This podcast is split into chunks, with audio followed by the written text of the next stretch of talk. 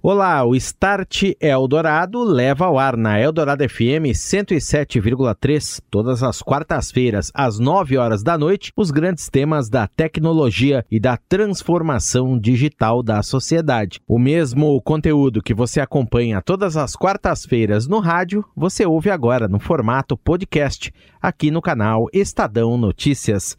Eu sou Daniel Gonzalez, este é o Start Eldorado.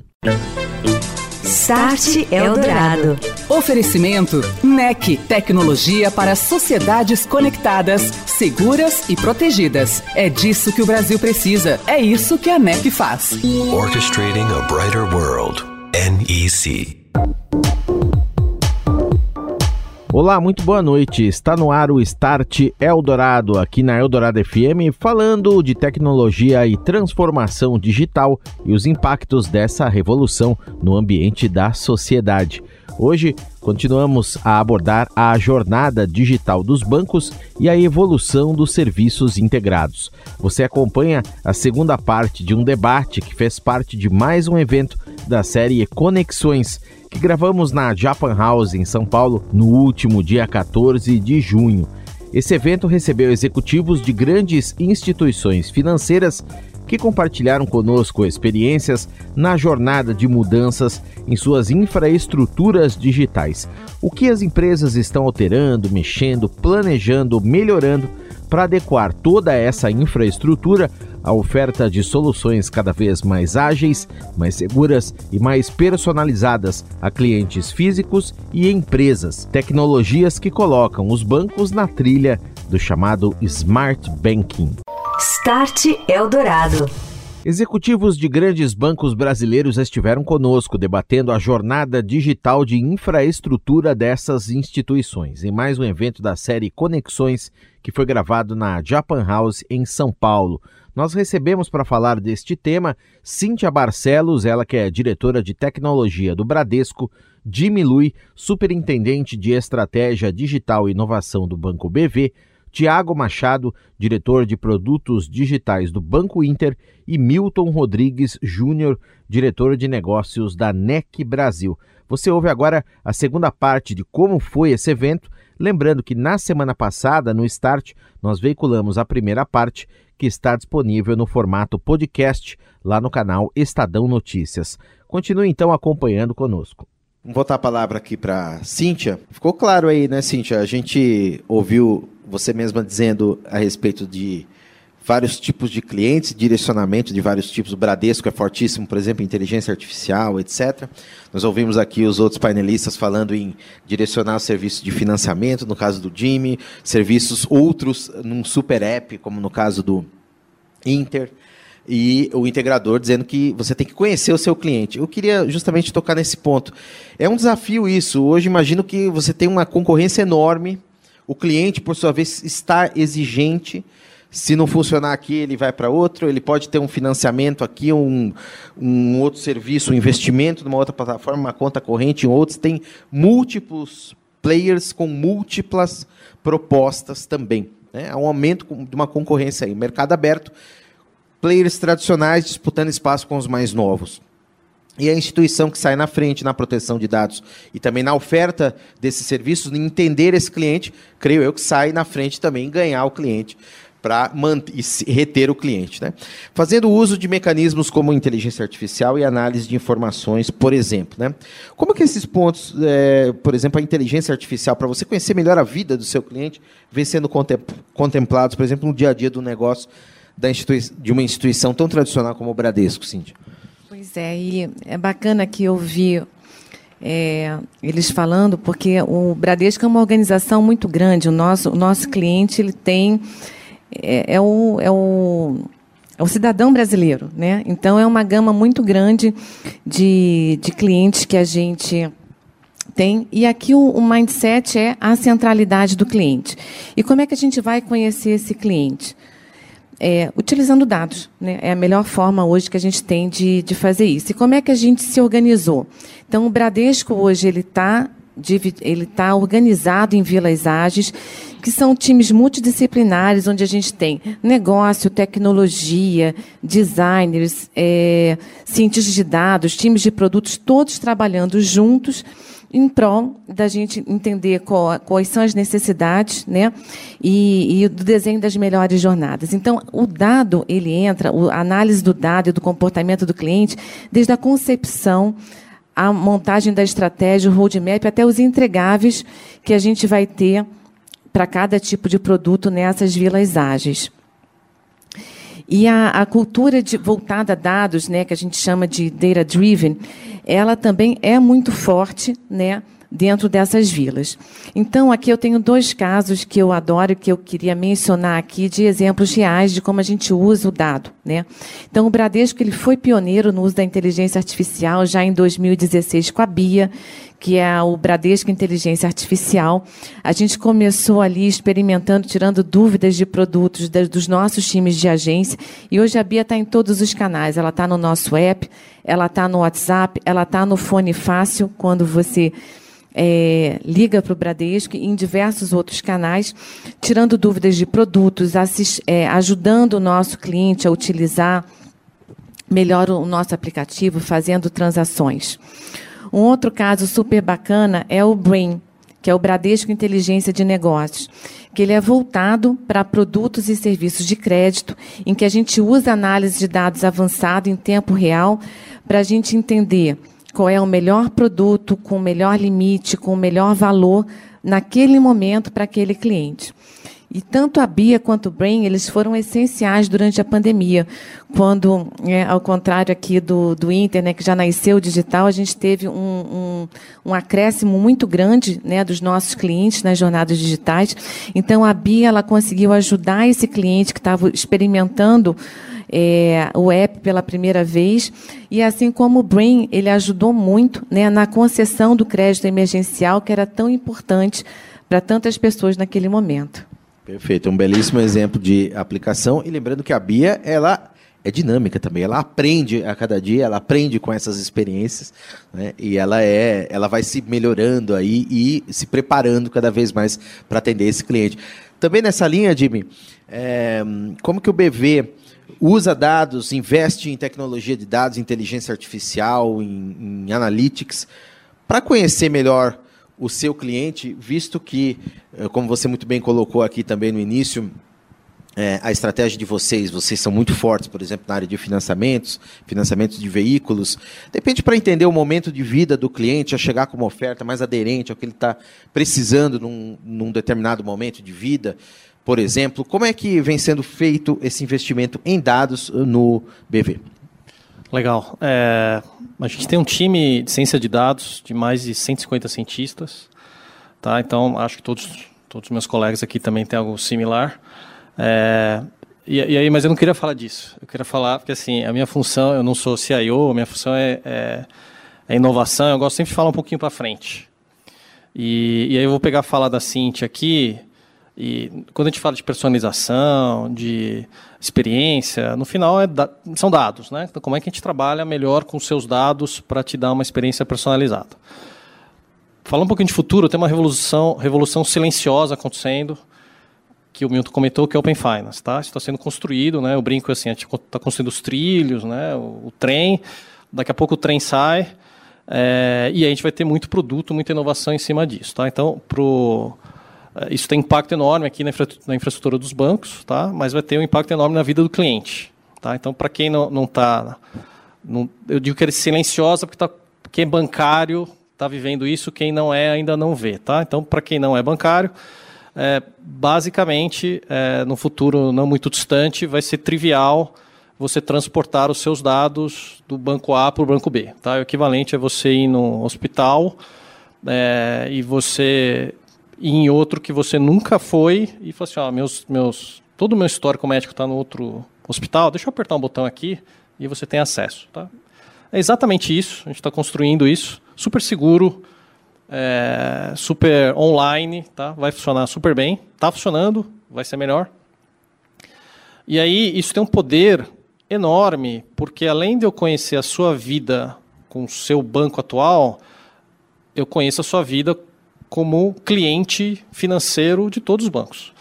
Isso abre janelas enormes aqui de oportunidade para a gente customizar produto, para a gente dar o limite certo, para a gente aprovar crédito na hora certa. Então, esse, esse é um exemplo de como a infraestrutura, não só de um banco, mas de toda a indústria, vai acelerar isso que você comentou. Esse é um primeiro ponto, tá? falando aqui da indústria. Falando especificamente do, especificamente do BV, é, a gente acabou de. Acabou, é, assim, já faz alguns meses. É, a gente assinou uma parceria com o Google, tá? Eu falei aqui da nossa vocação para parceria. E quem entende mais de dado, de machine learning, de, de AI do que o Google. Né? Então a ideia é a gente co-criar tá? essa primeira parceria nesse formato aqui na, na América do Sul co-criar produtos, produtos bancários ou serviços, é, unindo o expertise do Google em dados com a expertise do BV é, em, em serviços bancários. Tá? Então, eu acho que tem, meus, dois, meus dois pontos aqui são Open Finance é, e a gente trabalhar com quem é bom nisso. Né? Então, a gente contribuir com quem a gente conhece do cliente, com gente que é muito bom em tecnologia. Tá? Estamos de volta, este é o Start Eldorado, aqui na Eldorado FM 107,3 e hoje estamos mostrando a segunda parte do debate com o tema da jornada digital de infraestrutura e como os bancos vêm fazendo estes investimentos para melhorar, tornar mais seguros, mais inteligentes também seus serviços digitais. Nesta segunda parte, você ouve Tiago Machado, diretor de produtos digitais do Banco Inter, e Milton Rodrigues Júnior, diretor de negócios da NEC Brasil, a partir de agora. Acompanhe. Passar a palavra novamente aqui para o Tiago. É, Tiago, você comentou no início, inclusive, que o, o, app do, do, Inter é um super app e você tem até serviços lá integrados como o delivery de, de comida, né, ou como uma espécie de iFood, como você disse aqui. Você tem lá o cashback, em, por exemplo, em comércio eletrônico, tem N. E eu imagino que tudo isso não seja de maneira nenhuma aleatória o Inter deve ter pesquisado e muito o seu cliente para oferecer é, tudo isso né, e trazer essa, o que não deixa de ser inovação para dentro do app é, do banco. Como é que o Inter é, enxerga o seu cliente à luz dos dados também, até para trazer já e preparar, trazer esses novos serviços e prepará-lo, preparar a instituição para essa nova era aí, mais open, como a Cíntia e como o Jimmy também comentaram aqui. Não, perfeito. É, a gente vive lá no Inter três projetos, três iniciativas open. A gente tem o Open, open Bank, Open Finance, muito puxado pelo Banco Central. É, e a gente, por estar nesse contexto de Super App, tem outras duas outras iniciativas que também acabam falando de forma similar com isso. Tem o Open Marketplace para empresas de e-commerce e tem o Open Delivery para empresas de, de delivery. Então, assim, é uma tendência realmente assim que a gente tenha uma integração maior entre sistemas, entre players, é, isso para realmente criar uma competição, vamos falar assim, saudável nesse mercado, colocando o cliente como centro de estudo, que é quem se beneficia de ter um sistema mais integrado. Né? Assim, a, a, premissa de que os dados não são das instituições, os dados são dos clientes, eles podem é, movimentar esses dados para aproveitar o histórico que ele tem em, em, entre esses parceiros. Né? Então, isso já é uma, uma realidade, eu acho, assim, que a gente está é, convivendo e, e, aprendendo com isso, e isso faz com que a gente tenha acesso e tenha um volume de dados, de informações muito maior do que a gente tinha é, anteriormente. Né, assim. É, a gente usa essa estratégia para criar novos produtos, porque a gente já nasceu como um banco digital, como um cartão de crédito, a gente já sabia onde os nossos clientes gastavam, a gente sempre conseguiu acompanhar isso muito de perto, e isso acaba orientando o desenvolvimento de, dos outros produtos para a gente tentar realmente é, abraçar esse cliente nos, na, no, no, dia a dia dele. Né? Então, a gente tem diversos usos também dessa aplicação de, de inteligência artificial. Isso é outra coisa que eu consigo ver hoje em dia é, o mercado mudando. Né? Assim, alguns anos atrás, Big Data, Machine Learning, a gente via muitas pessoas falando, mas poucos casos realmente sendo utilizados na prática.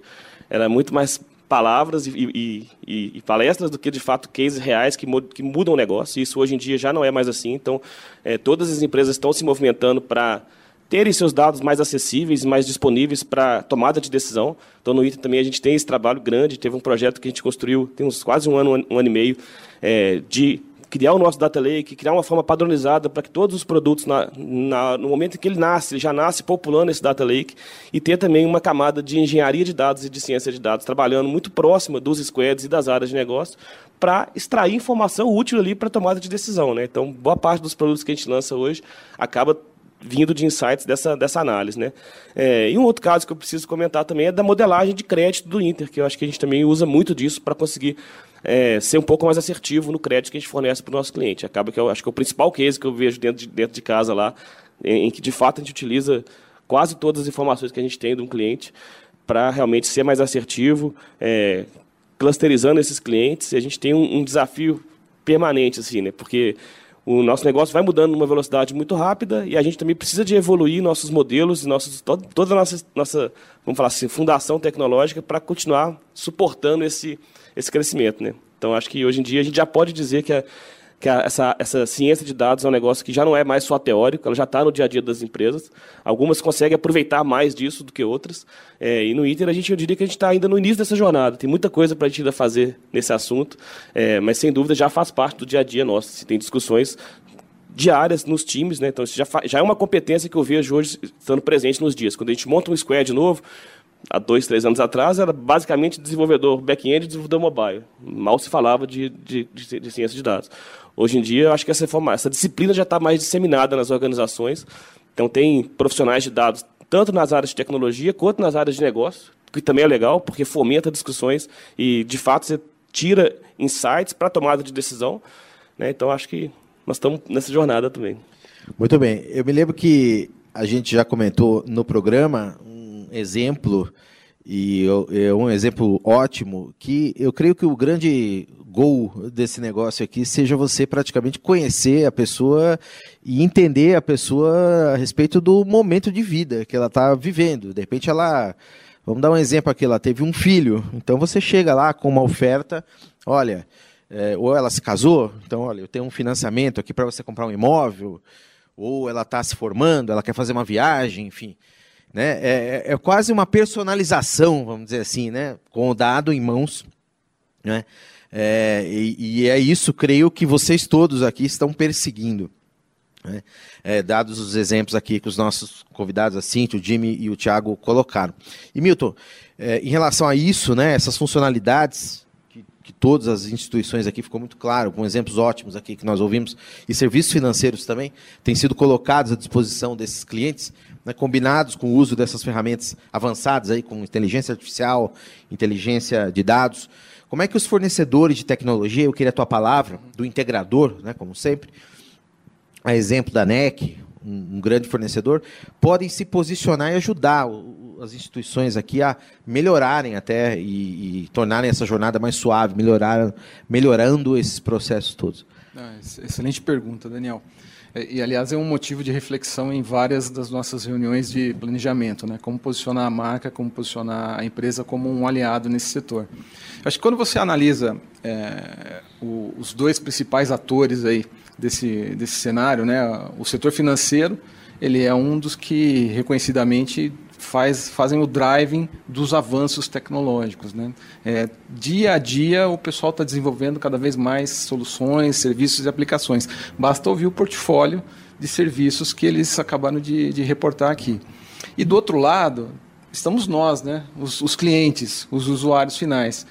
E, e, fazendo uma alta análise, a gente está cada vez mais adaptado a esse ritmo e a essa velocidade de evolução dos bancos. Né? E, e, e, a gente também ajuda isso, a gente intensifica isso na medida em que demanda cada vez mais serviços é, e transações em tempo real. Né? Então, quando você junta, quando você soma esses dois lados, é, a impressão que dá é que a resultante é, potencializa cada vez mais a expectativa que se tem do setor em relação à velocidade, à eficiência, disponibilidade e segurança. Então, é, para atender essa expectativa, né, os bancos, né, as, as, entidades do setor, elas têm que investir cada vez mais em tecnologia e em conhecimento. E aí é exatamente neste ponto que o provedor de, de tecnologia, na visão da NEC, deve se posicionar como um terceiro elemento que vem auxiliar né, nessa tomada de, de, de, decisão, nesse projeto, que disponibilize a sua infraestrutura de, de, pesquisa, desenvolvimento, suas soluções, seu conhecimento, para que juntos né, a gente consiga contribuir e, for, e, construir uma proposta de valor que melhore a experiência do, do, do usuário final lá na ponta. Né? Mas aí tem uma pegadinha importante, né? É, o tempo hoje é um, é um recurso muito escasso para todos, né? principalmente para o pessoal que, que dirige esse, esse cenário. Então, para nós, né, enquanto provedores de tecnologia, não basta é, deter o estado da arte da tecnologia, ou então fazer o approach certo na hora de mostrar uma solução, ó, é agnóstica, tempo de, de implementação rápido, qualidade, que é um ponto inegociável para o setor, que não tem como negociar, tem que ter qualidade e custo aderente ao mercado. Não adianta nada disso se nós, provedores de tecnologia, não conhecermos o cliente no detalhe, não conhecermos o negócio do cliente, não estar alinhado com a estratégia deles. Porque senão a gente corre o risco de propor a tecnologia correta no momento errado. Né? Não ter a sensibilidade de entender que o que é bom para nós pode não ser bom para eles naquele determinado momento.